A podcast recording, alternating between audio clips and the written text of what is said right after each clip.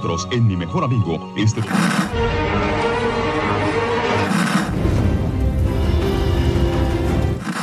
nächste Stunde versetzt sie in eine Welt jenseits aller Vorstellungskraft. Sie überschreiten die Grenze in... Kinder, macht den Fernseher aus. Davon gibt's viereckige Augen.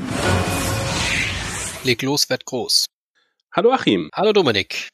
Willkommen, liebe Zuhörer, bei Viereckige Augen. Dem Podcast für Serien. Und serielle Kultur. Mhm. Im Internet. Ja, auf viereckigeaugen.de mit Punkten, Bindestrichen, irgendwo, Zahl.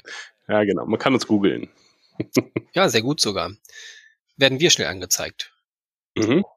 Und, und findet man uns eigentlich auch noch bei Instagram und sowas? Ja, ist nicht so aktiv gepflegt. Ah. Ursprünglich hat das mal jemand gemacht, aber Ah. der ist aus dem Podcast ausgeschieden. Der die? Der die, genau. Was sagst du, Zuhörer? Hier, Picard besprechen wir heute. Und zwar ja. Folge 4 von 10. Wir haben 40 Prozent abgeschlossen. Mhm. mit dem Titel Absolute Candor und unbedingte Ehrlichkeit auf Deutsch. In, in der Erwähnung findet man ihn schnell wieder, aber ich finde nicht, dass es wirklich große Bedeutung hat in dieser Folge. Äh, nee. Also sie machen da so einen großen Bohai drum um absolute Ehrlichkeit, aber irgendwie hat das, finde ich, keinen, keinen großen, kein großes Gewicht in dieser Folge. Nee, überhaupt gar keine Relevanz tatsächlich. Es ist einmal ein Gag und das war's eigentlich. Und dann wird uns nochmal kurz der Wandel von Picard nochmal gezeigt. Und das ist das Einzige, was wofür momentan unbedingte Ehrlichkeit steht. Ja, und weiter muss es ja auch nicht unbedingt gehen, weil der Ort der unbedingten Ehrlichkeit wird am Ende der Folge verlassen und fertig. Wir nehmen ja jemanden mit, der unbedingt ehrlich ist. Ist er das?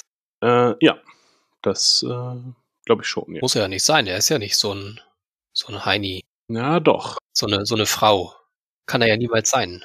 Er ist, ja, genau, das ist richtig. Ähm, es wird zwar gesagt, dass er niemals offiziell einer sein kann, aber er unterwirft sich ja allen Regeln. Das heißt, äh, Picard fragt ihn ja nach seiner Unterstützung beim, wie immer das Ding auch heißt, dieses Ritual. Insofern scheint er dann doch irgendwie eine zu sein. Er kann nur keine sein, weil er kein, keine Frau ist. Kommen wir vielleicht nochmal drauf, äh, wenn wir das doch mal der Reihe nach durchsprechen vielleicht. Oh Gott. Ja, genau. Fangen wir einfach an mit äh, dem Anfang, nämlich äh, Auf Vashti. Es geht auf Vashti los. Mit dem Rückblick. vor 14 Jahren, genau. Das scheint sich ja jetzt dann so durchzuziehen, dass wir die Folgen immer erstmal mit einem Rückblick anfangen. Ja, und ich denke mir jedes Mal, ach, das wäre so viel cooler gewesen, wenn wir das einfach am Anfang, innerhalb der ersten Folge, hätten wir das alles gesehen, was passiert ist, so, und jetzt sehen wir Picard, dann gibt es einen Zeitsprung, Picard auf dem Weingut und man fragt sich, was ist dazwischen wohl passiert und das erfahren wir dann auf dem Weg, anstatt uns das so häppchenweise vorzuführen, weil das ist ja auch ein Problem so der Gesamt der Folge, finde ich, dass das alles, das sind so Informationshäppchen hingeworfen werden, die aber noch gar keine Bedeutung haben. Und das regt mich total auf. Und manchmal wird uns auch Information drei oder viermal gesagt, wie später auf dem Kubus. Äh, und man denkt sich, ja, kommt doch endlich zu dem Punkt, was ihr uns sagen wollt. Und lasst das nicht so dahin meandern. Ich habe Sorge, dass das alles keinen Sinn macht. Ja, mich stört das immer noch nicht so sehr, dass das zu Anfang noch einmal gezeigt wird, weil es ja relativ kurz ist. Ja, aber in dem Fall fand ich halt, passt es trotzdem nicht so ganz, weil halt die Information so völlig herausgerissen ist aus dem gesamten anderen. Also das, dieser Teil der Geschichte wirkt irgendwie nur so reingeschrieben, um halt diesen Elnor einzuführen und mitzunehmen. Mhm. Der finde ich momentan noch irgendwie keine große Bedeutung hat. Nö, auch noch gar keinen Charakter. Den lernen wir auch nicht richtig kennen, einfach. Das könnte man durch seine äußerlichen Ähnlichkeiten beschreiben, halt zu äh, Legolas. äh, Herr der Ringe, ja, genau, richtig. Und das war's dann auch. Also, oder zu Samurai, oder er ist halt so prototypischer, ehrenvoller Krieger. Und dann kannst du jede Kultur nehmen und das ist er aktuell noch. Und ich hoffe, er wird jetzt irgendwie was anderes als äh, eventuell einfach als Comic Relief ein bisschen da ist. Derjenige, der so außerweltlich ist, der nichts versteht, ähm, der ähm, ja mit seiner absoluten Ehrlichkeit ja auch immer wieder in lustige Situationen äh, kommt. Da habe ich so ein bisschen Sorge vor, dass das die ganze Zeit gemacht Das stimmt, das kann sehr gut sein. Also nicht nur, dass er halt jemand von außen ist, er war ja auch wirklich sehr abgeschieden. Er war halt Teil dieser Non-Vereinigung oder hat bei denen gelebt, aber war da dann ja auch irgendwie von, vom normalen Leben ja relativ distanziert. Ja, auch wenn das ja eine große romulanische Siedlung ist, sind ja diese Nonnen hauptsächlich dafür da, um Sicherheit und Frieden zu wahren, zumindest in ihrer Funktion da jetzt auf dem Planeten, wo sie ja eigentlich aber Attentäterinnen sind.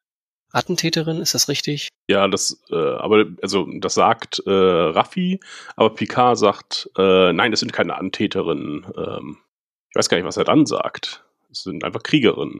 Er, er verwehrt sich gegen Attentäter. Je nachdem, welcher Sache sie sich verschreiben, Ja. können sie ihre Funktion anpassen. Auf jeden Fall sehr gute Kämpferin. Und sie töten halt auch. Ne? Sind nicht so äh, Hai-Tai-Tai-Krieger, die nur mit Stöcken kämpfen, sondern äh, sind sehr effektiv, Mhm. wie wir später sehen. Also die Nonnen selber sehen wir nicht kämpfen, wir sehen nur Elnor kämpfen. Aber meinst du, da gibt es einen Unterschied? Meinst du, die arbeiten mehr mit ihren äh, Vaginas? Vaginen? Das kann natürlich sein. Sehr gut möglich, ja. Bestimmt ist das so, ganz sicher. Naja, also sie führen sie uns ein als Superkriegerin oder Kämpferin, wie auch immer, was ja schon mal schön ist. Da sind dem Rollenbild nicht unbedingt entsprechend Frauen, die sehr gut kämpfen können, die dafür auch sehr bekannt sind. Aber den, den sie uns dann an die Hand geben, ist dann wieder ein Typ, Mhm. das ist halt wieder so klasse Standard. Der arme Junge muss daraus gerettet werden. Es wird ja sogar gesagt von PK. Ja. Oh mein Gott, der arme Junge, wie kann das denn nur sein, so zwischen den ganzen Frauen?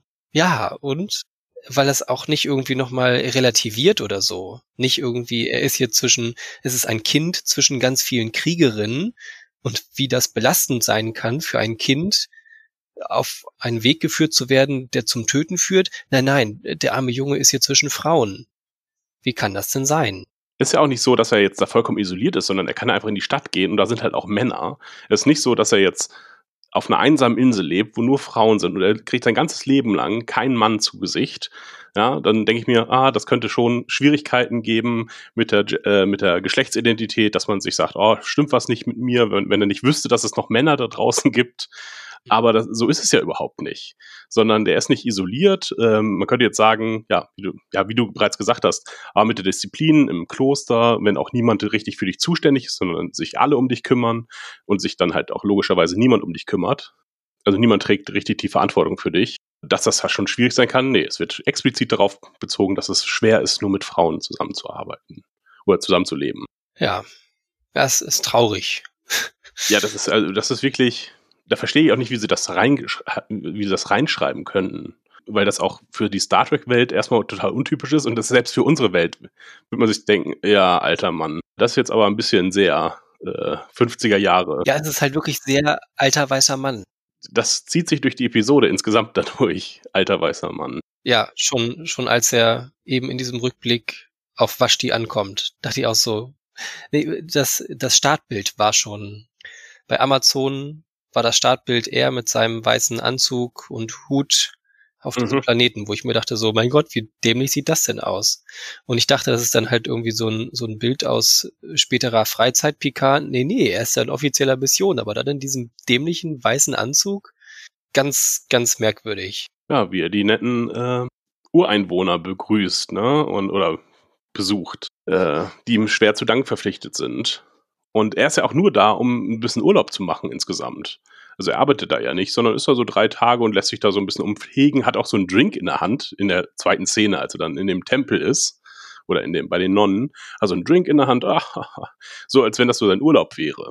Ja, also sehr, also es drängten sich sehr viele kolonialherrschaftliche Bilder auf. Er macht sich ja auch über deren Kultur so ein bisschen lustig. Ne? Wir werden mit dem Satz von der Obernonne konfrontiert, die sagt, äh, Versprechen sind Gefängnisse und lass dich nicht zum Wärter von einem anderen Gefängnis machen. Und er, ah, ja, ich hatte dir ja was versprochen, aber ich wusste ja nicht, dass Versprechen Gefängnisse sind. äh, dann gebe ich dir jetzt nicht die Pralinen, die du haben wolltest. Das fand ich so ein bisschen kulturell unsensibel. Ja, aber trotzdem ist er die ganze Folge über am Versprechen. Ja, er kann es ja nicht lassen, ne? Nee, wirklich nicht. Und ich finde, es ist halt wieder so, ein, so eine Sache, wo er unglaublich sozial inkompetent wirkt. Es zieht sich sehr stark durch. Also, wenn es eine Entwicklung zur zweiten Staffel hingibt, dann hoffe ich, dass es eine Entwicklung im sozialen Bereich ist. Weil da haut er, finde ich, immer ganz schön daneben. Ja, aber ich glaube, das ist die Geschichte einfach, die sie uns diese Staffel erzählen wollen, dass Picard ein Arsch ist. Also Picard war ein Trottel damals und ist ein Trottel jetzt. Verstärkt durch diesen weißen Anzug, der halt so irgendwie nach, nach Tropen Tropenanzug aussieht, beziehungsweise so wie man das halt aus diesen Kolonialfilmdarstellungen kennt. Ja, es erinnert mich an, äh, hast du Indiana Jones vor Augen? Ja. Den ersten Film. Oder gibt es einen Ballrock, heißt er, glaube ich. Und das, der ist Franzose und arbeitet für die Nazis. Und der sieht eins zu eins so aus wie Picard. Und ist da halt auch so, hat dann auch seine, seine Arbeiter um sich und äh, ja, er wirkt auch so komplett rausgefallen einfach durch seinen weißen Anzug. Er passt sich da jetzt auch nicht richtig an. Auch äh, seine Begrüßungsformel, die er gelernt hat, die sagt er ja hier sieben oder acht Mal in dem Ganzen. Äh, das wirkt so, ja, ich habe hier mir, ich fahre nach Italien, ah, das sind die drei Sätze, die man braucht, um äh, in Italien durchzukommen, ne? wo dann ständig Scusi und äh, Due Espresso. Prego, Avanti. So stöckelt man sich zusammen. Er kann ja dann offensichtlich auch irgendwie halbwegs romulanisch, aber es wirkt manchmal so sehr verloren. So. Mhm. Aber es wirkte besser als sein Französisch. ja, das stimmt. Das, äh da hatten wir in der ersten Folge gar nicht drüber gesprochen, aber das war wirklich, das, das war wirklich ganz schwach. Ähm, ja, ich habe drüber nachgedacht, was jetzt eigentlich sein, sein Vergehen ist oder auch das, warum er jetzt bei der Sternenflotte so schlecht, so schlecht dasteht. Also ich hatte irgendwie immer noch gedacht, dass er irgendwie eigenständig aktiv geworden ist, nachdem die Sternenflotte die ganze Aktion abgeblasen hat wo wir immer noch nicht wissen, ob er das geworden ist oder nicht. Scheint nicht so zu sein. Also es wird ja jetzt angedeutet in dem Gespräch mit der äh, Obernonne Sani, die sagt, ja, äh, weil sie nicht alle retten konnten, haben sie niemanden gerettet. Und er sagt, ja, das stimmt. Mein Perfektionismus hat mich davon abgehalten, überhaupt irgendetwas zu tun. Ja, und das ist jetzt sein, sein großer Fehler gewesen. Also ich finde, es ist jetzt auch erst richtig deutlich geworden, dass das das ist, was, ja, was halt zu den ganzen Problemen führt. Dass er halt mhm. nicht weitergemacht hat. Also weshalb er auch Probleme hat mit so vielen Leuten. Unter anderem auch mit äh, Raffi und ja eben auch mit den Romulanern jetzt. Ja, nicht nur nicht weitergemacht. Das hätten ihm, glaube ich, alle verziehen, wenn er gesagt hätte, ich kann nicht mehr, ich bin zu anstrengend, sondern er hat einfach den Kontakt abgebrochen zu allem und, und zu allen auch. Mhm. Er hat diesen Elnor-Jungen zurückgelassen. Es wird uns ja nahegelegt, dass sie eine sehr enge Bindung haben, dass sie kurz vor Vater und Sohn stehen. Ja. Und zu Raffi, äh, die offensichtlich beste Freundin, die, sie, die er jemals hatte, kurz nach Data. Was jetzt durch die Geschichte jetzt nicht gerechtfertigt ist, aber naja. Und bei denen hat er sich einfach nicht mehr gemeldet. Da hat er so den Kontakt mhm. abgebrochen. Hat gesagt, nee, ich will jetzt Eremit. Ist nicht nur das Aufgeben dieser, dieser Mission und dass er jetzt nicht sich selber einen Shuttle geschnappt hat und eigenhändig 20 Romulaner gerettet hätte, denn wenn man einem Menschen das Leben rettet, rettet man die Welt, sondern ja, dass er den Kontakt zur Welt abgebrochen hat. Das ist auch sein Problem. Er ist ja irgendwie wirklich auf Entschuldigungstour, äh, wie Raffi richtig feststellt, dass er sagt, ich versuche jetzt mein ganzes Leben, äh, die letzten 14 Jahre, versuche ich das wieder gut zu machen, meine Fehler. Ja, genau. Macht dabei halt auch neue Fehler, weil er es letztlich nicht eingestehen kann. Was ja auch in dem in dem Gespräch mit Elnor, was dann sehr viel später stattfindet, wo Elnor sagt, ja, warum willst du gerade mich? Und Picard nennt halt nur die offensichtlichen Gründe, wie ich bin zu schwach dafür, du bist stark, du bist jung. Nur die rationalen Gründe und nicht eben die emotionalen Gründe, wie ich versuche hier was wieder gut zu machen bei dir. Ich habe dich enttäuscht und nun möchte ich äh, mit dir Zeit verbringen. Und dann wäre Elnor, glaube ich, sofort aufgesprungen und hätte den, äh, seinen Degen geschnappt und wäre ihm gefolgt. Aber er kann es halt nicht zugeben. Weswegen er gerade Elnor fragt. Das ist ja kann sich auch jemand anders anheuern. Ja, wobei ja aber Picards Gründe auch sehr, naja, an sich erstmal sehr egoistisch sind. Also er hat ja keinerlei, naja, doch er hat Beweise dafür, dass auch, dass auch andere mit involviert sind, aber halt keine, keine offiziellen Beweise. Er will eine andere Person retten. Ja, das genau. ist sein Ziel. Ja. Und dafür jetzt halt Leute zu finden, ja, weiß nicht. Wird halt von verschiedenen Motivationen gesprochen. Einmal von dem Wiedergutmachen, dann aber halt mhm. auch, er möchte Hilfe haben. Und das eine erreicht er nur. Also er bekommt die Hilfe, aber Wiedergutmachung oder Vergebung, da hat er aber dann aber auch nie nachgefragt. Nee, er hat jetzt die Chance. Ja, vielleicht hat er dann noch Zeit dazu. Weil es klingt halt da wieder nochmal an, bevor das Ganze zu spät ist und es scheint halt, er hat nicht mehr viel Zeit. Was auch so ein bisschen blöd ist, dass er es jetzt so unklar gelassen haben. Ich verstehe nicht, warum sie nicht das deutlicher hinkriegen im, sagen wir es, 24. Jahrhundert, da so eine Diagnose zu stellen.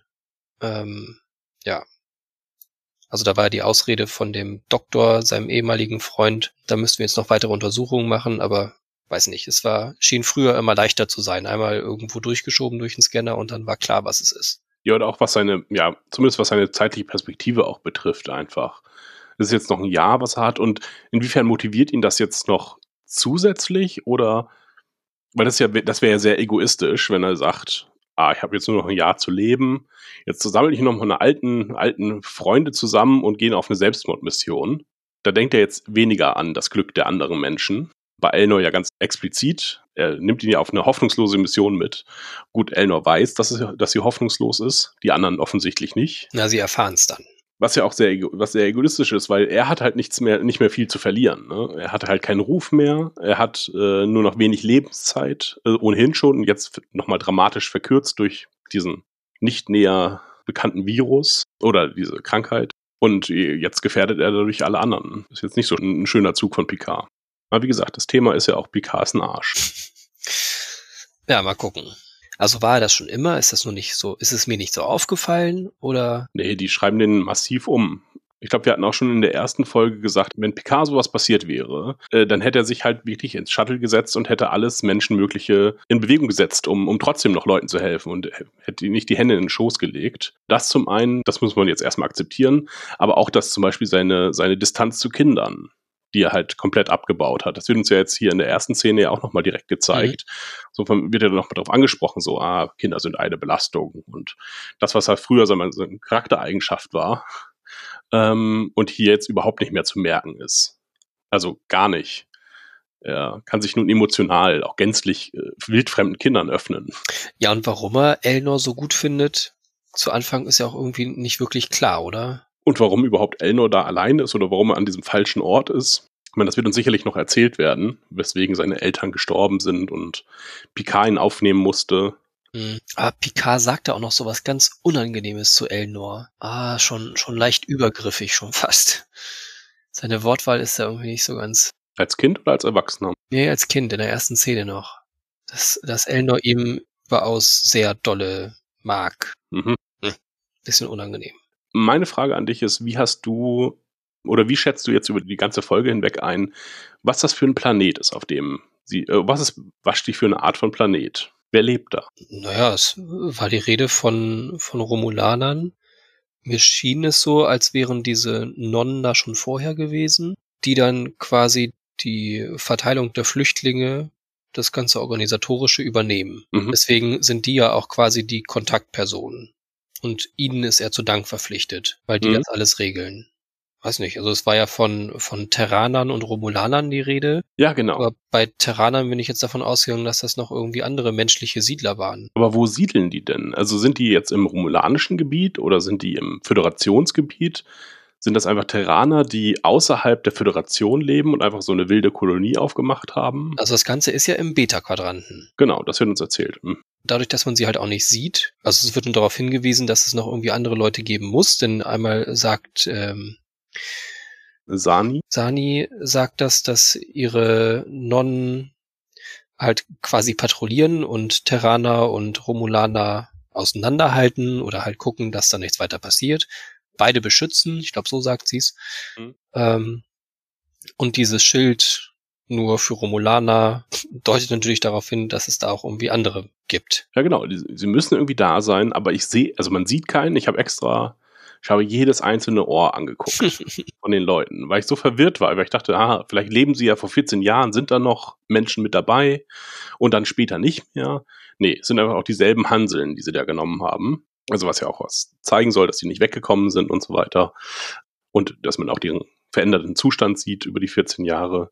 Aber äh, was für Terraner sollten denn entweder siedeln Terraner im romulanischen Raum oder im ehemaligen romulanischen Raum? Was sind alle Terraner automatisch Föderationsangehörige oder kann man sagen, nö, ich verlasse die Föderation freiwillig und dann kümmert sich halt auch keiner mehr um mich. Das mache ich jetzt hier, um, um Profit, äh, um nach Profit zu streben oder nach irgendwelchen anderen Sachen, die mir die Föderation nicht geben kann. Oder ich mache illegale Forschung oder wie auch immer, keine Ahnung.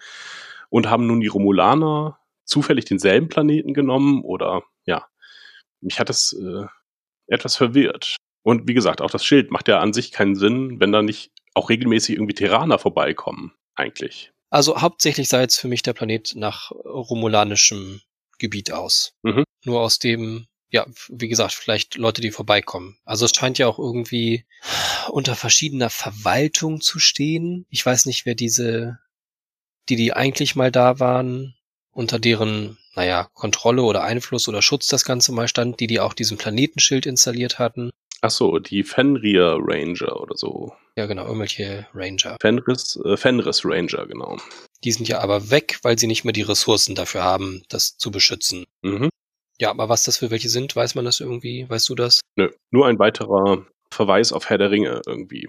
Ich glaube, die hießen sogar auch Ranger, Nee. die in den Ostgebieten die Olifanten angegriffen haben. So vielleicht im Englischen, das kann sein. Ne, ich weiß nicht, wie hießen die? Ähm, Ja, das ist ja die Einheit von Faramir, aber ich weiß gerade nicht. Also Ranger auf jeden Fall nicht. Zumindest nicht im Deutschen. Ähm, Im Englischen kann es sein, Mhm. ich habe es nie auf Englisch gelesen. ich habe sie erstmal damit identifiziert. Äh, vielleicht auch ein bisschen an Babylon 5, da gibt es auf jeden Fall Ranger und die sind wiederum an Herr der Ringe angelegt. Deswegen ein weiterer Verweis auf Herr der Ringe ist auch, dass natürlich Picard auf der Suche nach Ringen ist. Ne?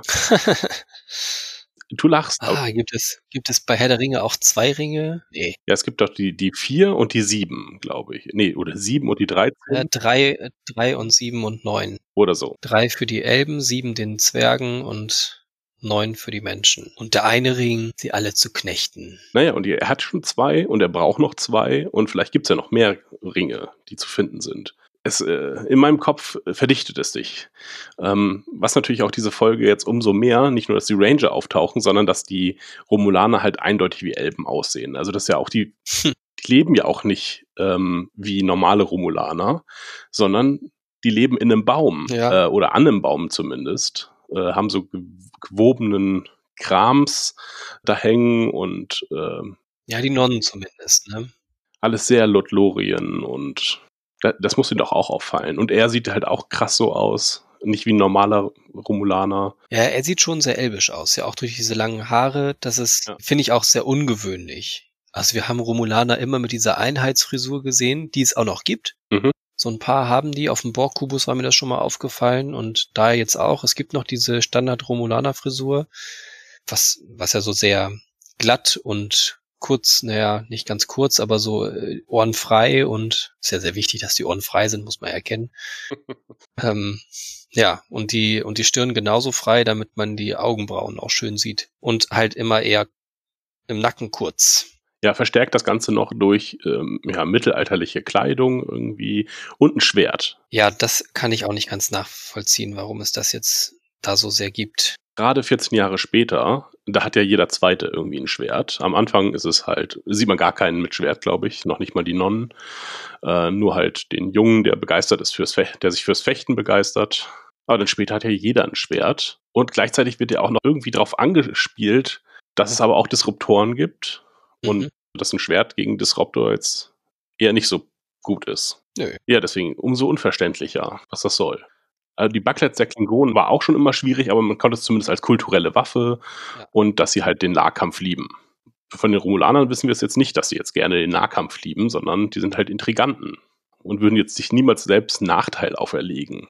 Naja, der einzige Vorteil bei so einem Messer oder Schwert ist halt, es gibt keine Energiesignatur, das heißt, sie werden weniger bemerkt. Das ist halt die stille Waffe. Wenn Mhm. man nicht offen gegen den Gegner kämpft, sondern wenn das halt eher so dieses Meuchelmörder-Ding ist. Also auf dem Raumschiff wäre es auf jeden Fall so gewesen, wäre da eine Waffe abgefeuert worden, wäre es sofort gemeldet worden. Das ist ja das, was wir schon mal hatten. Wie können die da rumschießen da auf dem Planeten? Warum merkt das keiner? Mhm. Okay, es ist auf dem Planeten, auf dem Raumschiff wäre es auf jeden Fall nicht möglich gewesen. Da wäre sofort bei Worf eine Lampe angegangen und er hätte gesagt, hier ist Phaserfeuer auf Deck 9. Ja. Sicherheit dahin bitte. Mit so einem Schwert oder Messer ist das schon mal was ganz anderes. Ja, aber sonst macht es, also das macht für diese Non macht das vielleicht Sinn, aber halt nicht für alle anderen. Ja. Zumal sie halt auch Handfeuerwaffen haben. Das erschließt sich nicht. Und vor allen Dingen auch später dann, warum muss Picard auch einen, eine Waffe nehmen und sich damit verteidigen? Wollen sie ihn damit nur bloßstellen oder Ja, das diesen Kampf, der ist halt auch irgendwie an den Haaren herbeigezogen. Wenn sie ihn fertig machen wollen, das sind vier Leute, zwei halten ihn fest und der andere immer schön in die Magenkuhle reingeschlagen und dann wäre das effektiver gewesen. ja, oder wenn sie ihn umbringen wollen, äh, ja, dann einfach schon als er, als er hier äh, die, die, das romulanische Kulturzentrum betritt, ähm, zack, direkt äh, erschießen und sagen, ja, es hat unseren Besitz betreten, hat das Schild nicht gelesen, doof von ihm. Ja, und auch noch Fertig. draufschlagen, äh, drauftreten.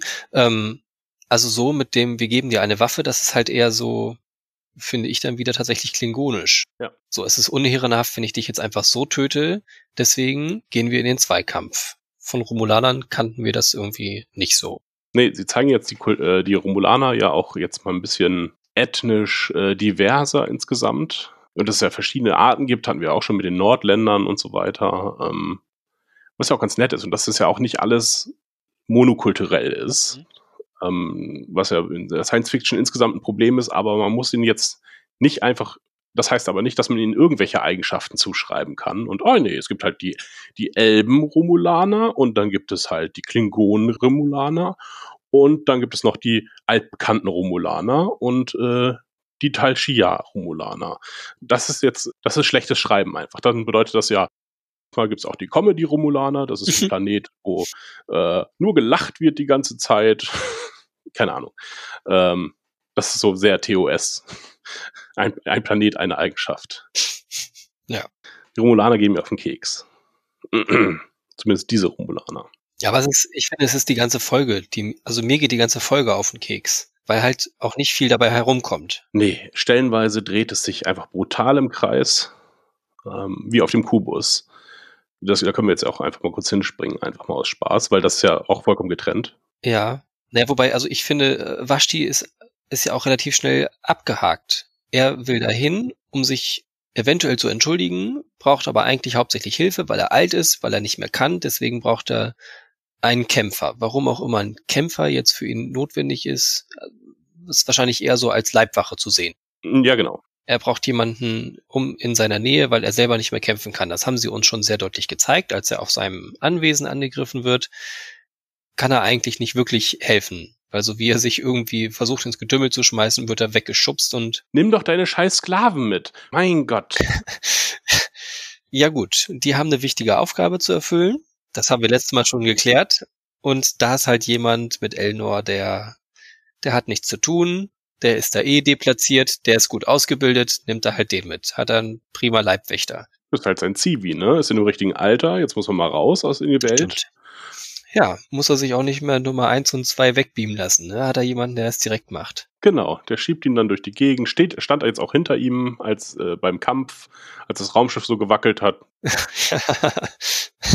Haben sie Angst, Herr Picard, wollen sie nicht anschnallen? ich stütze sie, ja. Ja, also dafür ist er jetzt da. Dafür hat er sich den geholt. Und weiter geht's da halt auch nicht groß. Und ich meine, was jetzt da auf Vashti weiter passiert oder ist, kann uns auch völlig egal sein. Weil da fliegen sie jetzt eh weg. Ach stimmt, Geld könnte er dafür auch kriegen. Ja, denn hier, wie Annika auch richtig bemerkt hat, wird hier nochmal Geld erwähnt. Mhm. Hier stimmt es aber, finde ich. Weil wir wissen, außerhalb der Föderation gibt es Geld. Mhm. Und äh, sie sind offensichtlich außerhalb der Föderation. Jetzt fragt sich, woher Picard jetzt Geld hat, aber ja, kann er auch Dinge verkaufen, wie zum Beispiel Wein. Ja, ich würde einfach meinen, dass ähm, Rios Geld hat, weil der hat ja vorher auch schon Aufträge angenommen und die Kreditliste wird einfach immer länger. Die Rechnung, die er dann PK hinterher präsentiert. Wobei es dumm ist, sich hinterher bezahlen zu lassen bei einer aussichtslosen Mission, aber naja. Ja, insofern hat mich das hier nicht gestört und das ist jetzt als äh, Information für Annika außerhalb der Föderation. Gibt es Geld nur innerhalb der Föderation, wie auch zum Beispiel auf der Erde ähm, und zwischen Föderationsangehörigen. Und wir wissen, Rios ist ein Föderationsangehöriger. Naja, war. Nee, er, ist, er war Sternflottenangehöriger, er ist aber noch weiterhin Föderation. Also Ach so. er lebt da in einem Föderationsgebiet. Ja, aber unbemerkt doch er. Er hat ja auch ein unregistriertes Schiff. Hm, das stimmt. Vielleicht ist er, hat er gar keine Sozialversicherungsnummer, sondern ist ein illegaler Einwanderer. Hm, Schleuser. Hätte uns der Name auch schon verraten können, dass die Amerikaner natürlich Rios, dass er über den Rios Grande gekrochen ist. Oh Gott. Mhm. Möchtest du jetzt meine Rios-Theorie hören? Ja, also da für mich äh, Dingens abgehakt ist, der Planet Vashti, was da so passiert ist, meinetwegen. Hau raus, Rios. Ich hatte mir überlegt, woher wissen wir, dass äh, Captain Rios kein äh, Hologramm ist? Hm. Mhm. Und so in dem Ganzen geht ja irgendwie um, um künstliche Wesen. Mhm. Dachte ich mir, ja, vielleicht ist er ja einfach auch ein Hologramm oder der intelligent gewordene Schiffscomputer, der Ibn Majid. Und hat sich dann im Anschluss gesagt, hm, ich verschwinde von hier, weil mit dem Captain irgendwas passiert ist. Ich bin so traurig, ich bin ein wahnsinnig gewordener Schiffscomputer. Schnapp mir das, Hologra schnapp mir das medizinische Notfallhologramm und verzieh mich ins Internet. Und äh, hat sich so nach und nach eine falsche Identität aufgebaut und hat sich, äh, ist dann zum Schiffseigentümer geworden und lebt halt da, ist halt alles mit holographischen Detektoren ausgestattet und das würde halt auch Sinn machen, warum er am Anfang ein Metallstück in der Schulter hat. Nämlich direkt um jeden Verdacht auszuschließen, hat er sich erstmal eine Verletzung gemacht. Um zu sagen, ah, ich bin Mensch, ah, es tut so weh, ah, ah, meine Theorie. Okay, ich weiß noch nicht genau, wie du da hingekommen bist. Also, äh, ich kann das nachvollziehen, dass das alles Hologramme sind. Also er selber auch. Aber wie er sich jetzt übers Internet dahin auf das Schiff, das. Äh also irgendwas ist ja mit einem ehemaligen Captain von ihm passiert. Und wir haben in dem Short Track äh, von der von Discovery ja schon mal gesehen, dass ein Schiffscomputer nach 1000 Jahren ja auch Empfindung empfinden kann, ähm, intelligent werden kann. Und vielleicht ist das jetzt hier mal früher passiert. Ja, über den Verlust des Captains ist der Computer halt nicht wahnsinnig geworden, aber auf jeden Fall in eine Krise gestürzt worden durch seine Intelligenz und ja, genau. Und dann ist meine, ist der Weg halt, dann ist er irgendwie weg, weggegangen aus dem Schiff. Vielleicht wurde es zerstört und äh, sind da gelandet. Der Computer ist auf diesem Schiff gelandet. Genau. Da musste sich halt eine Form geben. Und deswegen hat er sich diesen Rios äh, ausgedacht. Okay. Hm. Naja. Ja. Also, dass wir diese intelligenten Hologramme haben, das sehen wir beim Doktor, der ist lange genug gelaufen, der hat genug der hat seine Eigenständigkeit entwickelt und so. Warum soll das nicht auch wieder passieren können? Ja, aber der selber jetzt, ich weiß nicht.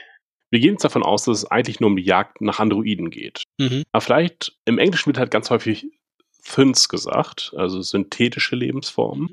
Und äh, wurde auch, glaube ich, im Deutschen am Anfang zumindest mal mehr die Unterscheidung gemacht. Dass es halt insgesamt um synthetische Lebensformen geht, wie zum Beispiel eben auch Hologramme. Dass sie nicht nur Androiden jagen, sondern sich halt, sie jagen Borg, sie jagen ähm, Androiden, die es ja auch sonst in der Galaxis halt viele gibt. Ähm, haben wir auch schon in Discovery gesehen, dass es Androiden gibt. In dem Short Track. In TOS haben wir das auch gesehen. Und halt die Hologramme, die von der Föderation zumindest zeitweise mal missbraucht wurden als, äh, als Minenarbeiter. Und manche sind ja auch haben Persönlichkeitsrechte erworben, zumindest die Autorenschaft von äh, einem Hologramm wurde anerkannt. Ähm, genau, und dass die sich alle zusammengeschlossen haben und halt von den Romulanern oder dem Wasch irgendwas Jadwasch. gejagt werden.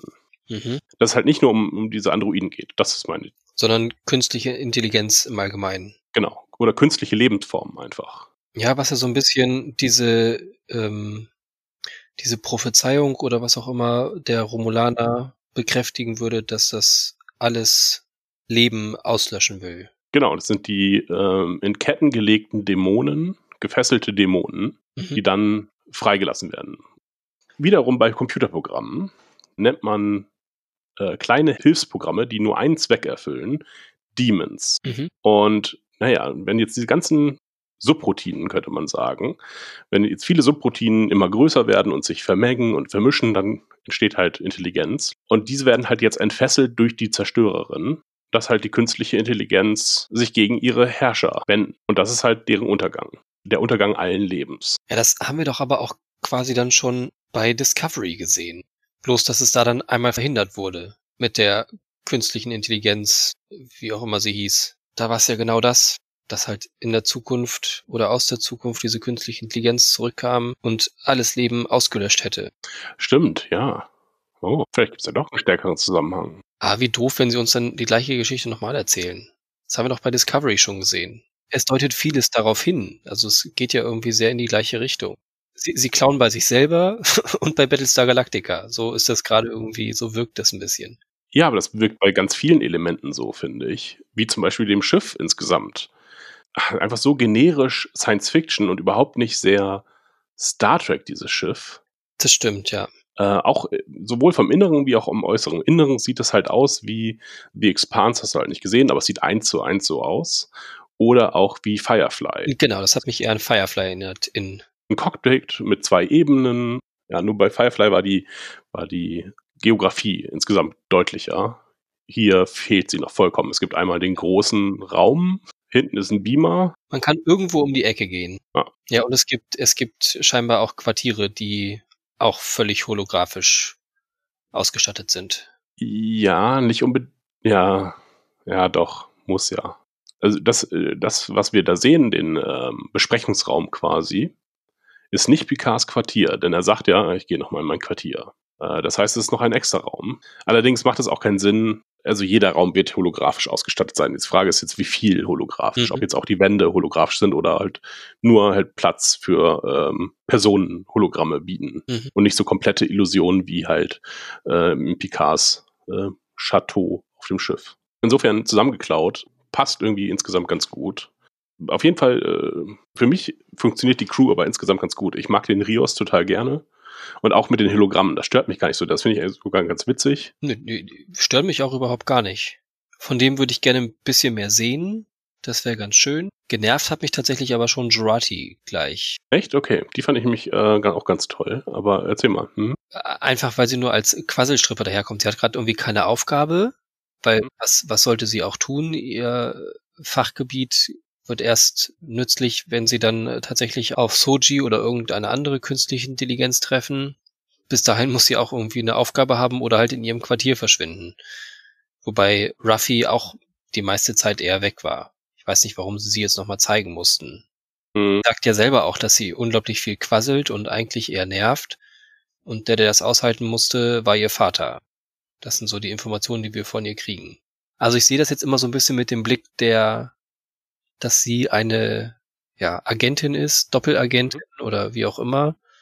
Eben nicht das, was sie vorgibt zu sein. Und ich finde, wenn man das so sieht, dann macht das auch irgendwie Sinn. Sie versucht nicht irgendwie abwesend zu sein, sondern ja, möchte halt präsent sein, um halt von dem abzulenken, was sie eigentlich zu tun hat und kommt ja auch einfach ungefragt überall hin und schnüffelt ja fast schon.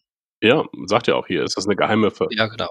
Aber trotzdem hat sie mich genervt. So. Also ich finde, dass sie und Rios eine ganz gute, also sie versuchen da so ein bisschen eine Beziehung zwischen den beiden zu stricken und die Anfänge davon funktionieren, finde ich auch erstmal ganz okay. Äh, dass sie beide äh, zumindest eine anfängliche Neugier aufeinander haben. Anders als äh, Raffi und äh, Gerati, die sich halt nicht abkönnen und äh, ja, oder was heißt nicht abkönnen. Die stehen halt neutral zueinander und finde sie auch ganz witzig, weil sie auch manchmal Sachen ausspricht, die halt der Zuschauer einfach äh, empfindet, wie zum Beispiel, ja, das mit der Ehrlichkeit, das könnte aber auch schon irgendwie nervig sein. Mhm. Äh, ach, sie sagt nochmal irgend sowas. Naja, dass sie so ein bisschen Sprachrohr für den Zuschauer ist. Gleichzeitig glaube ich aber auch, dass sie halt letztlich Agentin ist und das macht dann auch Sinn, warum sie sich jetzt äh, an den Rios dann halt, äh, warum sie Interesse an ihm hat. Dass sie Interesse daran hat, mit ihm zu reden. Raffi funktioniert immer noch nicht für mich. Ich finde sie sehr nervig. Und auch diese Beziehung zu Picard, die uns jetzt erneut äh, erzählt wird, dass sie halt sofort versteht, ah, der Tod von Daj hat dich erinnert und hat dich an Elnor erinnert und deswegen willst du dahin, ne? Hm, okay, ja. Dass sie ihn sofort durchblickt. Mhm. Das, das sehe ich einfach nicht in der Beziehung der beiden. Und es wird nochmal erwähnt, dass sie natürlich auch ein eigenes Interesse hat, nach ähm, FreeCloud zu kommen. Ja. Aber das ist auch nur nochmal eine Erinnerung, weil das halt auf die lange Bank jetzt erstmal geschoben wird. Nämlich auf bis zur nächsten Folge, wo dann irgendwas schiefgehen wird und sie halt letztlich doch bei Picard mit landet. Ist halt auch schon mega vorhersehbar und das ist halt auch ein bisschen langweilig dadurch. Ja, bestimmt. Langweilig wie dieser Podcast. ja, tatsächlich. Also, aber sonst waren schlechte Folgen immer auch noch immerhin so, dass man irgendwie da noch mehr rausziehen konnte. Ich finde, hier kann man einfach nicht viel, viel rausholen, weil es noch nicht mal eine gute Füller-Episode ist. Es gibt einfach nicht, nicht viel her. Also es bremst das Ganze so ganz, ganz dolle aus und sie versuchen Ja. uns spannende Elemente zu zeigen, aber es klappt halt nicht so richtig. Also sie bauen noch ein bisschen Druck auf mit diesem romulanischen alten Bird of Prey. Aber warum, was jetzt die Motivation von dieser Person ist, die da diesen Bird of Prey hat, sie anzugreifen, ist völlig unklar. Scheint ja auch irgendwie nicht sehr, sehr aussichtsreich zu sein eigentlich, weil es ein super altes Schiff ist. Mhm. Das ist ja eins aus TOS-Zeiten. Und wahrscheinlich müsste eigentlich jedes Shuttle besser sein. Und sie sagen sogar, oh, die Zielsysteme sind oder Zielerfassungssysteme sind alt und von dem Planetenschild eigentlich auch, aber ist noch effektiv immerhin. Aber über das Schiff können sie das nicht sagen. Sie versuchen nicht mal Kontakt zu dem Schiff aufzunehmen, was eigentlich immer Standardvorgehensweise war. Stimmt, Spätestens ja. nach dem ersten Schuss. Jetzt versuchen sie doch mal zu rufen oder äh, warum die jetzt angreifen. Was wollen sie die einfach nur zerstören oder wollen sie Picard gefangen nehmen? Mhm. Aber dann, dann melden die sich eigentlich immer und schießen, schießen nicht weiter. Also, weiß nicht. Oder sie haben das Ziel, Schilde runterzukriegen und dann einfach zu entern oder weiß ich nicht. Ja, es war jetzt sehr dahingeschrieben. Einmal bietet es uns äh, so ein bisschen Fanservice, aber wir sehen noch einen alten äh, Bird of Prey. Aber das fand ich überhaupt nicht spannend, Nö. weil, weil so toll waren die damals auch nicht. Es gab ein, zwei Folgen in TOS mit Romulanern Ja. und da war das Coole, die konnten sich tarnen und man kannte sie halt nicht, die waren halt so eine unbekannte Gefahr. Mhm. Aber, aber jetzt nicht irgendwie, dass das besonders toll war an diesem Schiff. Es hatte eine coole Lackierung unten drunter, weil da dieser Vogel drunter war. Ja, das ist halt einfach nur Fanservice. Das ist einfach nur Dinge zeigen, oh, die erkenne ich wieder. Das sind alte Sachen. Haha. Ja, aber dann doch, das ist doch, es ist schlechter Fanservice. Ja, absolut. Einmal hat es den Effekt, halt Fanservice äh, zu haben, äh, zu sein. Ähm, dann wird uns der Charakter K. Kantor vielleicht eingeführt. Äh, der Warlord, der diesen Mhm. Bird of Prey äh, geschickt hat. Denn dieser Name wird fünfmal oder so erwähnt. Insofern spielt er eine Rolle. Sonst könnten sie einfach sagen können, ah, der lokale Warlord oder irgendjemand. Ähm, ich glaube, der spielt dann später halt auf Free Cloud wieder eine Rolle. Irgendein romulanischer Mafia-Boss, dem, dem Picard vielleicht dann einen Handel eingehen muss. Keine Ahnung. Äh, und äh, dann als drittes musste halt irgendwie Seven of Nine da reingeschrieben werden, ne? Ja, und auch das ist ja jetzt noch völlig unklar. Was, was macht sie da? Also, Ja, vor allem, wie ist sie da hingekommen? Sie hat ein offenbar sehr modernes Schiff. Alle bejubeln es so ein bisschen. Oh, was für ein krasses Schiff. Und wow, es ist so cool. Ähm, ist sehr klein, ja. Hat mich ein bisschen an den Delta Flyer erinnert. hm? auch nicht registriert übrigens. Und, äh, ja, ist total krass, wird aber dann irgendwie zweimal getroffen Ja. und ist dann auch halt kaputt. Ja, wo, wo vorher noch überhaupt gar keine Rede davon war, dass jetzt, dass das Schiff, also die wurden ja auch schon ein paar Mal getroffen, diese, äh, die La Serena. Äh, ja. Ah, das hat jetzt doch einen Namen, das Schiff. ja, ich weiß nicht, ob ich es gehört habe oder gelesen habe irgendwo, aber La Sirena, die Sirene. Ja, und die Schilder halten da ja auch ziemlich gut. Also sie werden ja öfter getroffen, aber sind immer noch bei 89 Prozent oder so. Ich glaube, irgendwie sowas ist die Zahl in den 80ern. Mhm. Also die haben ja nicht so Probleme mit. Äh, nee, überhaupt nicht. Äh, nur halt, dass sie in dieses Verteidigungsnetz gedrückt werden.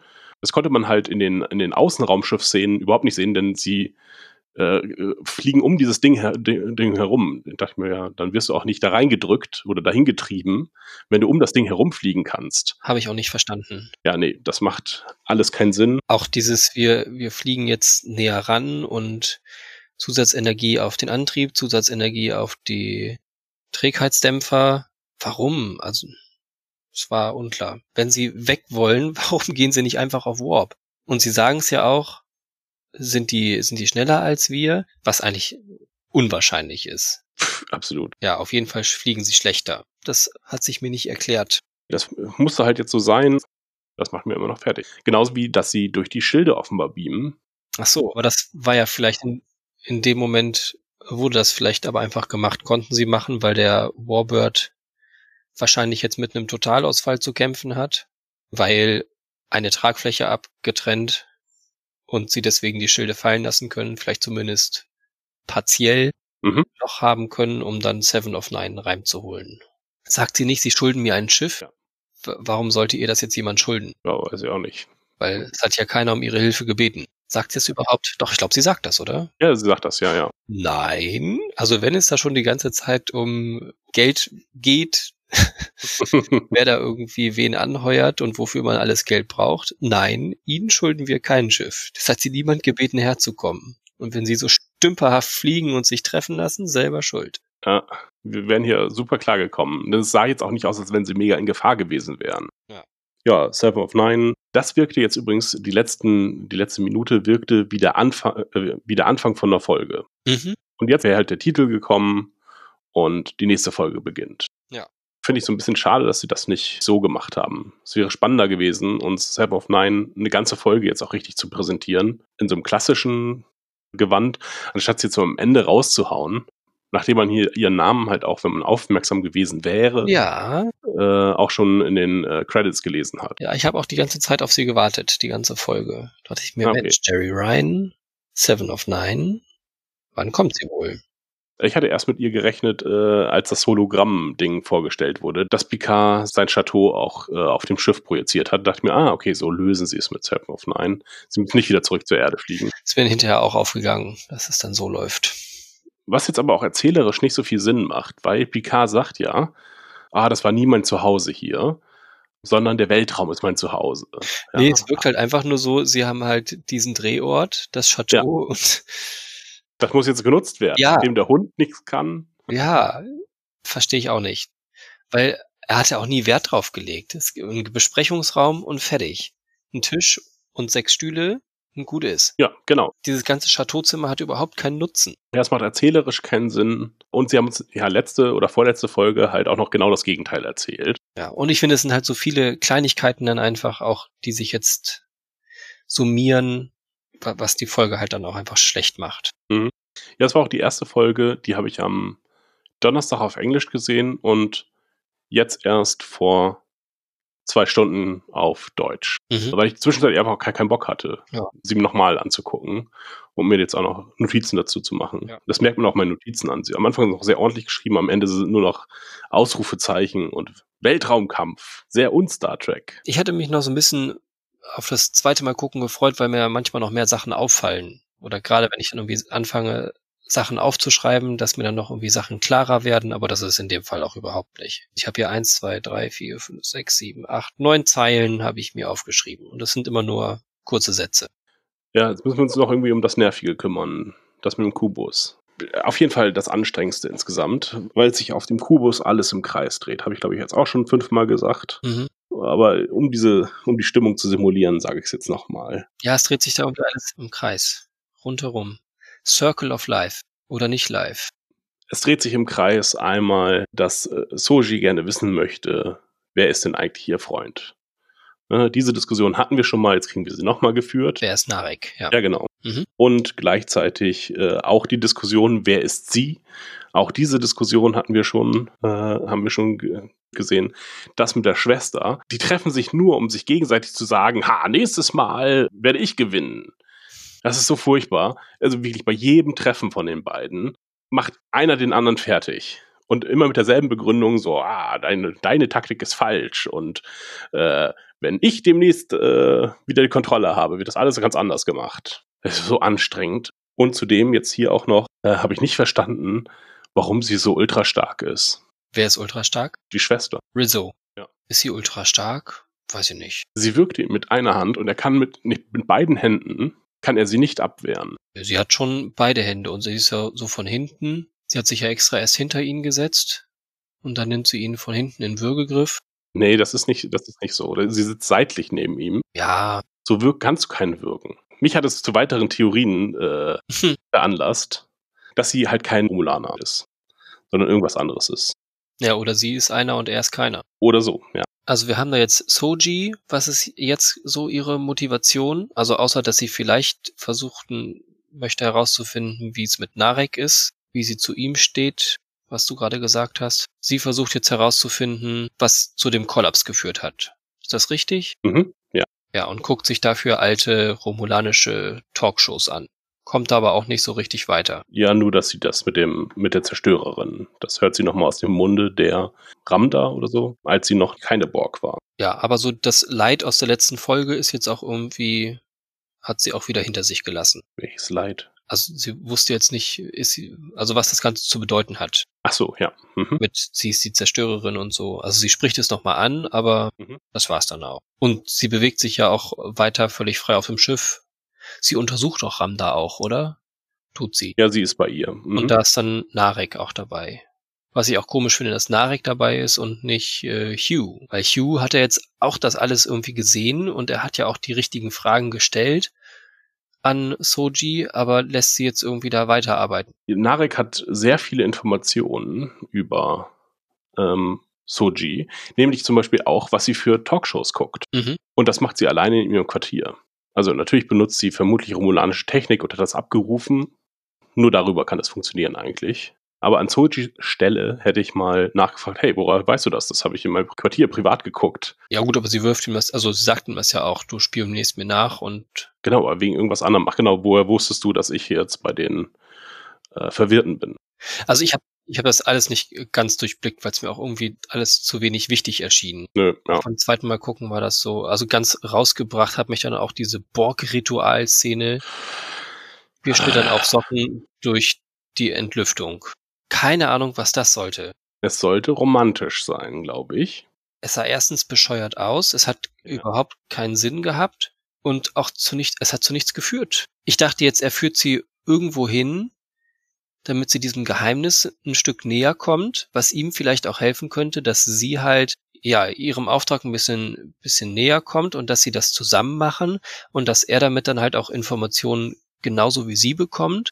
Aber es war ja auch nicht. Ist ja nur irgendwie, er sagt ihr dann noch, du, du bist auf diesem Schiff gewesen und du warst aber gar nicht da drauf. Und sie sagt, ich war aber doch drauf. Äh?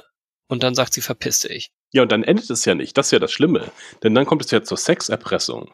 Sie verlässt seinen Kuss, nachdem er ihr vorgeworfen hat, dass sie lügt. Ja. Indirekt, direkt, wie auch immer. Und er sagt dann, "Ah, hast du kein Interesse mehr an den Daten etwa? Und dann, dann seufzt sie und geht zurück. Oder seufzt zumindest. Für mich heißt das, wir müssen weiter rummachen, damit du die Daten bekommst. Okay, das habe ich gar nicht so gesehen. Kann gut sein. Oder ich weiß nicht, was es sonst bedeuten soll. Ähm, weil er sagt halt, ja, du hast wohl kein Interesse mehr an den Borg-Informationen, die ich dir zugänglich machen kann. Also wenn sie jetzt immer noch zusammen sind, ist es halt eine missbräuchliche Beziehung zwischen den beiden. Guck sie nochmal an, es ist wirklich ganz furchtbar. Also wir wissen ja nicht, was passiert, wenn er sie danach küsst oder so oder anfasst. Es ist halt eine Vergewaltigung einfach. Er hat den Samen des Zweifels in ihr gesät. Ja, Das ist eine Aussage. Was ich bei Bettszenen irgendwie dann immerhin ein bisschen witzig fand. Vielleicht war es nicht unbedingt gewollt. Und es ist ja auch in der deutschen Synchronisation vielleicht nur so, aber den Samen des Zweifels zu säen, wenn sie miteinander schlafen, ist witzig. äh, ich, so ist es, glaube ich, auch gemeint gewesen. Okay. Zumindest spielt auch Rizzo darauf an. Äh, du hast noch eine Woche, um deinen Samen, mit deinem Samen zu machen, was du möchtest. Danach komme ich mit Schmerz und Gewalt. Und der Auftrag von Rizzo, deine Robo-Freundin hat einen Plan. Hallo Battlestar Galactica. Ach ja, oh ja, stimmt. Sie haben einen Plan. Ja, das ist der Satz überhaupt. Und da sagen sie einfach so, deine Robo-Freundin hat einen Plan. Ja, super. Ihr habt einfach, ihr habt auch gar nicht versucht, irgendwie was leicht abzuschreiben. Ihr habt es einfach direkt gemacht.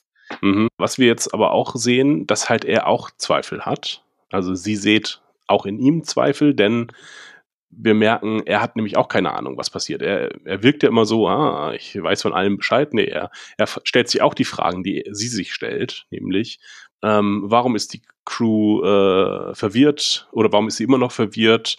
Äh, was ist mit dem Kubus eigentlich geschehen? Mhm. All diese Informationen hat er auch nicht, was man ja dachte, oder ich dachte es zumindest. Ja, das heißt, sie sehen gegenseitig in sich Samen des Zweifels, was halt auch wieder den Weg zu einer Zusammenarbeit der beiden. Weil wenn er auch neugierig ist, dann arbeiten sie halt letztlich irgendwann zusammen. Wenn sie was Geiles findet, dann sagt er sich halt, ah, ich stelle meinen Auftrag zurück und dann finden sie gemeinsam das Geheimnis des Kubus heraus. Mhm. Ja. Und noch dieser Nebenauftrag, naja, an den eigentlich Narek erinnert, wenn ich, wenn ich sie jetzt zu sehr dränge und treibe, also wenn ich ähm, Soji zu sehr dränge und treibe, passiert das, was auf der Erde passiert ist, sie aktiviert sich und wir können nichts mehr mit ihr anfangen. Da müssen wir sie zerstören. Und das ist ja eben nicht das Ziel, weil wir wollen ja herausfinden, wer die anderen sind oder wo die anderen sind. Auch da wieder Battlestar Galactica. Es sind ein paar Modelle bekannt, in dem Fall Soji. Und wer sind die anderen? Das könnte jeder sein, weil wir sie nicht kennen. Was halt auch zu, zu meiner Idee irgendwie geführt hat, mit denen es kann sich nicht nur um, oder es, es handelt sich vielleicht nicht nur um Androiden, sondern insgesamt um synthetische Lebensformen. dass sie halt mehrere Formen haben. Und Mutter ist ein, wie heißt es, bei Battlestar Symbiont? Nee, die, die in dieser Schleimlache liegen. Oder doch Symbiont, hm. oder? Weiß nicht, bin da nicht so in der Mythologie drin. Naja, die, die auch die Schiffe steuern. Ich fand die Raumkämpfe cool. Ich habe nichts mehr zu sagen zu der Folge. Ich habe mich genug geärgert darüber. Eigentlich hätte es ja die Folge für dich sein müssen, denn wir sehen Picard anderthalb Mal fechten. Ja. Was ist mit der Fechtkritik? Ja, die erste Szene, wo er mit Elnor als Kind ficht, ist halt Theaterfechten.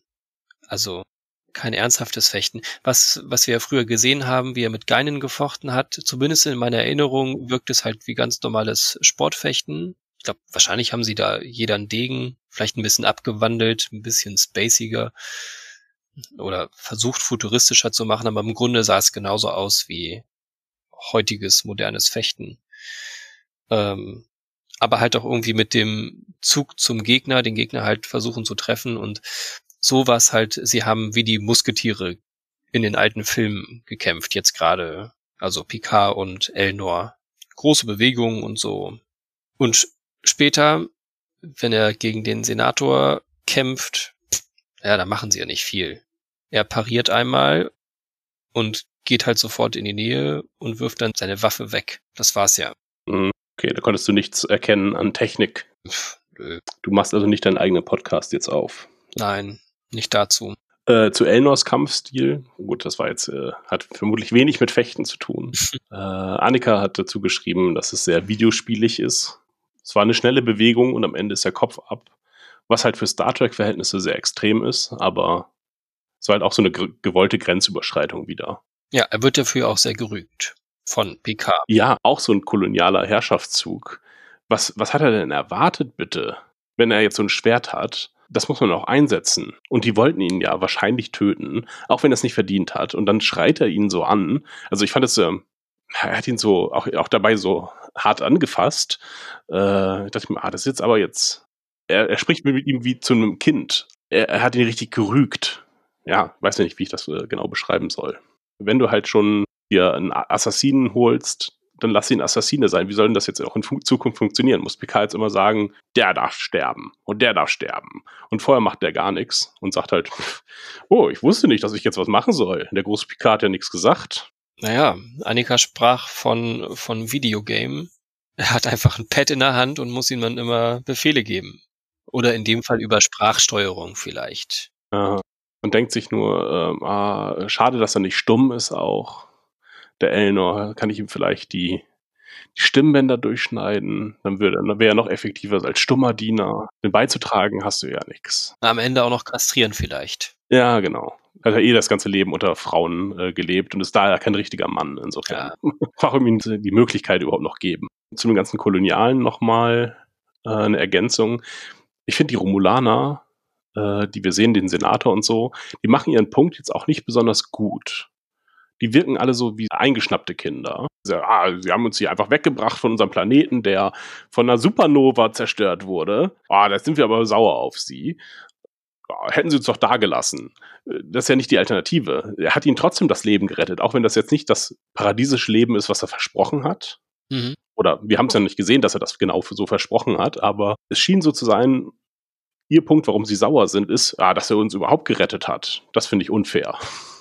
Und das ist halt kein guter Punkt. Das ist, äh, da haben sie die, die berechtigten, den berechtigten Ärger der Romulaner so ein bisschen heruntergespielt. Das sind so die, die arbeitslosen Trinker, die äh, sich beschweren. Keine Ahnung, weiß ich nicht, was das sollte. Okay, na, mir ist es anders in Erinnerung geblieben, dass der Senator ihn anklagt, weil er damals für die Föderation gesprochen hat und sich dahingestellt hat, vollmundig und gesagt hat, wir machen das und wir helfen ihnen und sie können sich auf uns verlassen und am Ende ist aber die Hilfe dann ausgeblieben. Mhm. Und Picard versucht es ja auch zu erklären, aber das will ja der Romulaner dann nicht hören weil er eben einfach so sauer und enttäuscht ist. Dass es gar nicht unbedingt gegen Picard ist, sondern halt hauptsächlich gegen die Föderation, aber dadurch, dass halt Picard immer für die Föderation mhm. gesprochen hat, derjenige war, der sich da gezeigt hat und geäußert hat, kanalisiert sich der Ärger jetzt halt auf ihn. Aber ich dachte, es geht auch um die, dass sie uns hier in ihre Transporter gesteckt haben und weggebracht haben.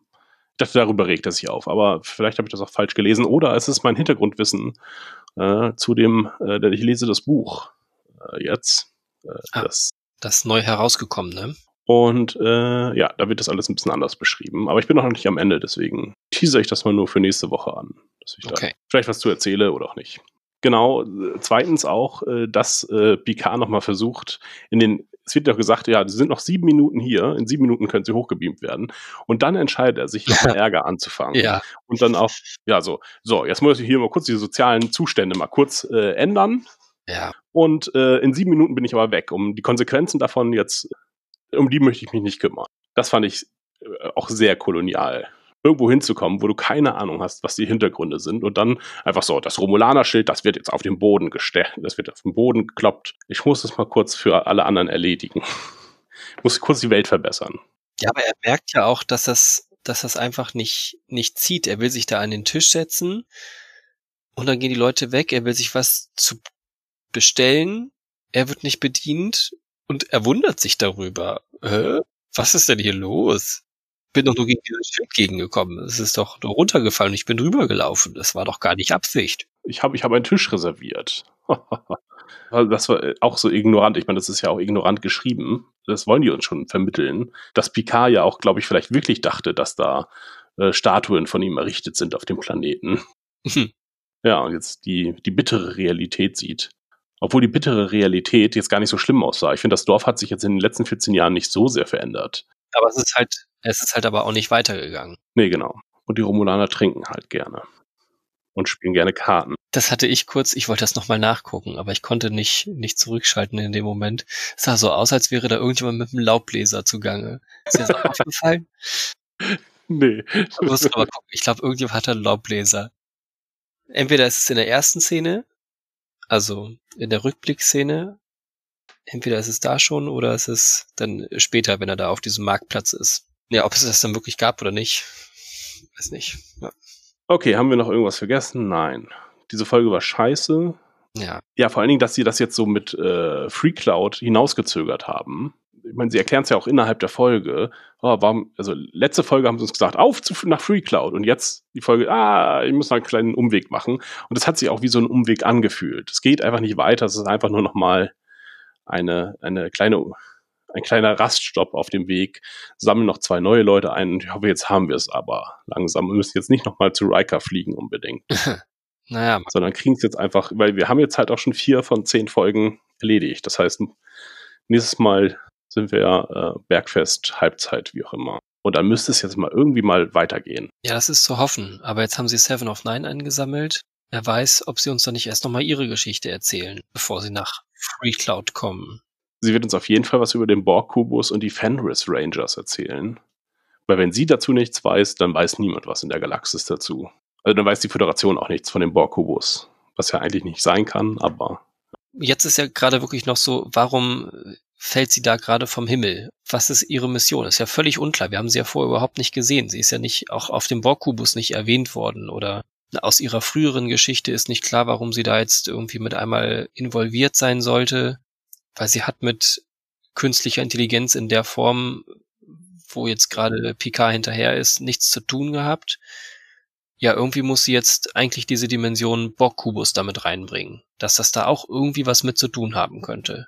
Alles andere ergebe eigentlich keinen Sinn. Ja. Offensichtlich hängen ja ähm, Androiden und, und Borg und äh, Romulaner, das hängt ja irgendwie miteinander zusammen, Mhm. was ja aber Picard noch nicht klar ist. Also er weiß, Romulaner sind auf der Jagd nach Soji, ähm, aber warum das Ganze ist ja nicht klar. Also äh, doch, er weiß jetzt schon, weil sie die Zerstörerin ist, das wird ihm ja gesagt von dem verhörten Nordländer. Mhm. Ja, aber was das Ganze heißt und bedeutet, weiß er ja nicht.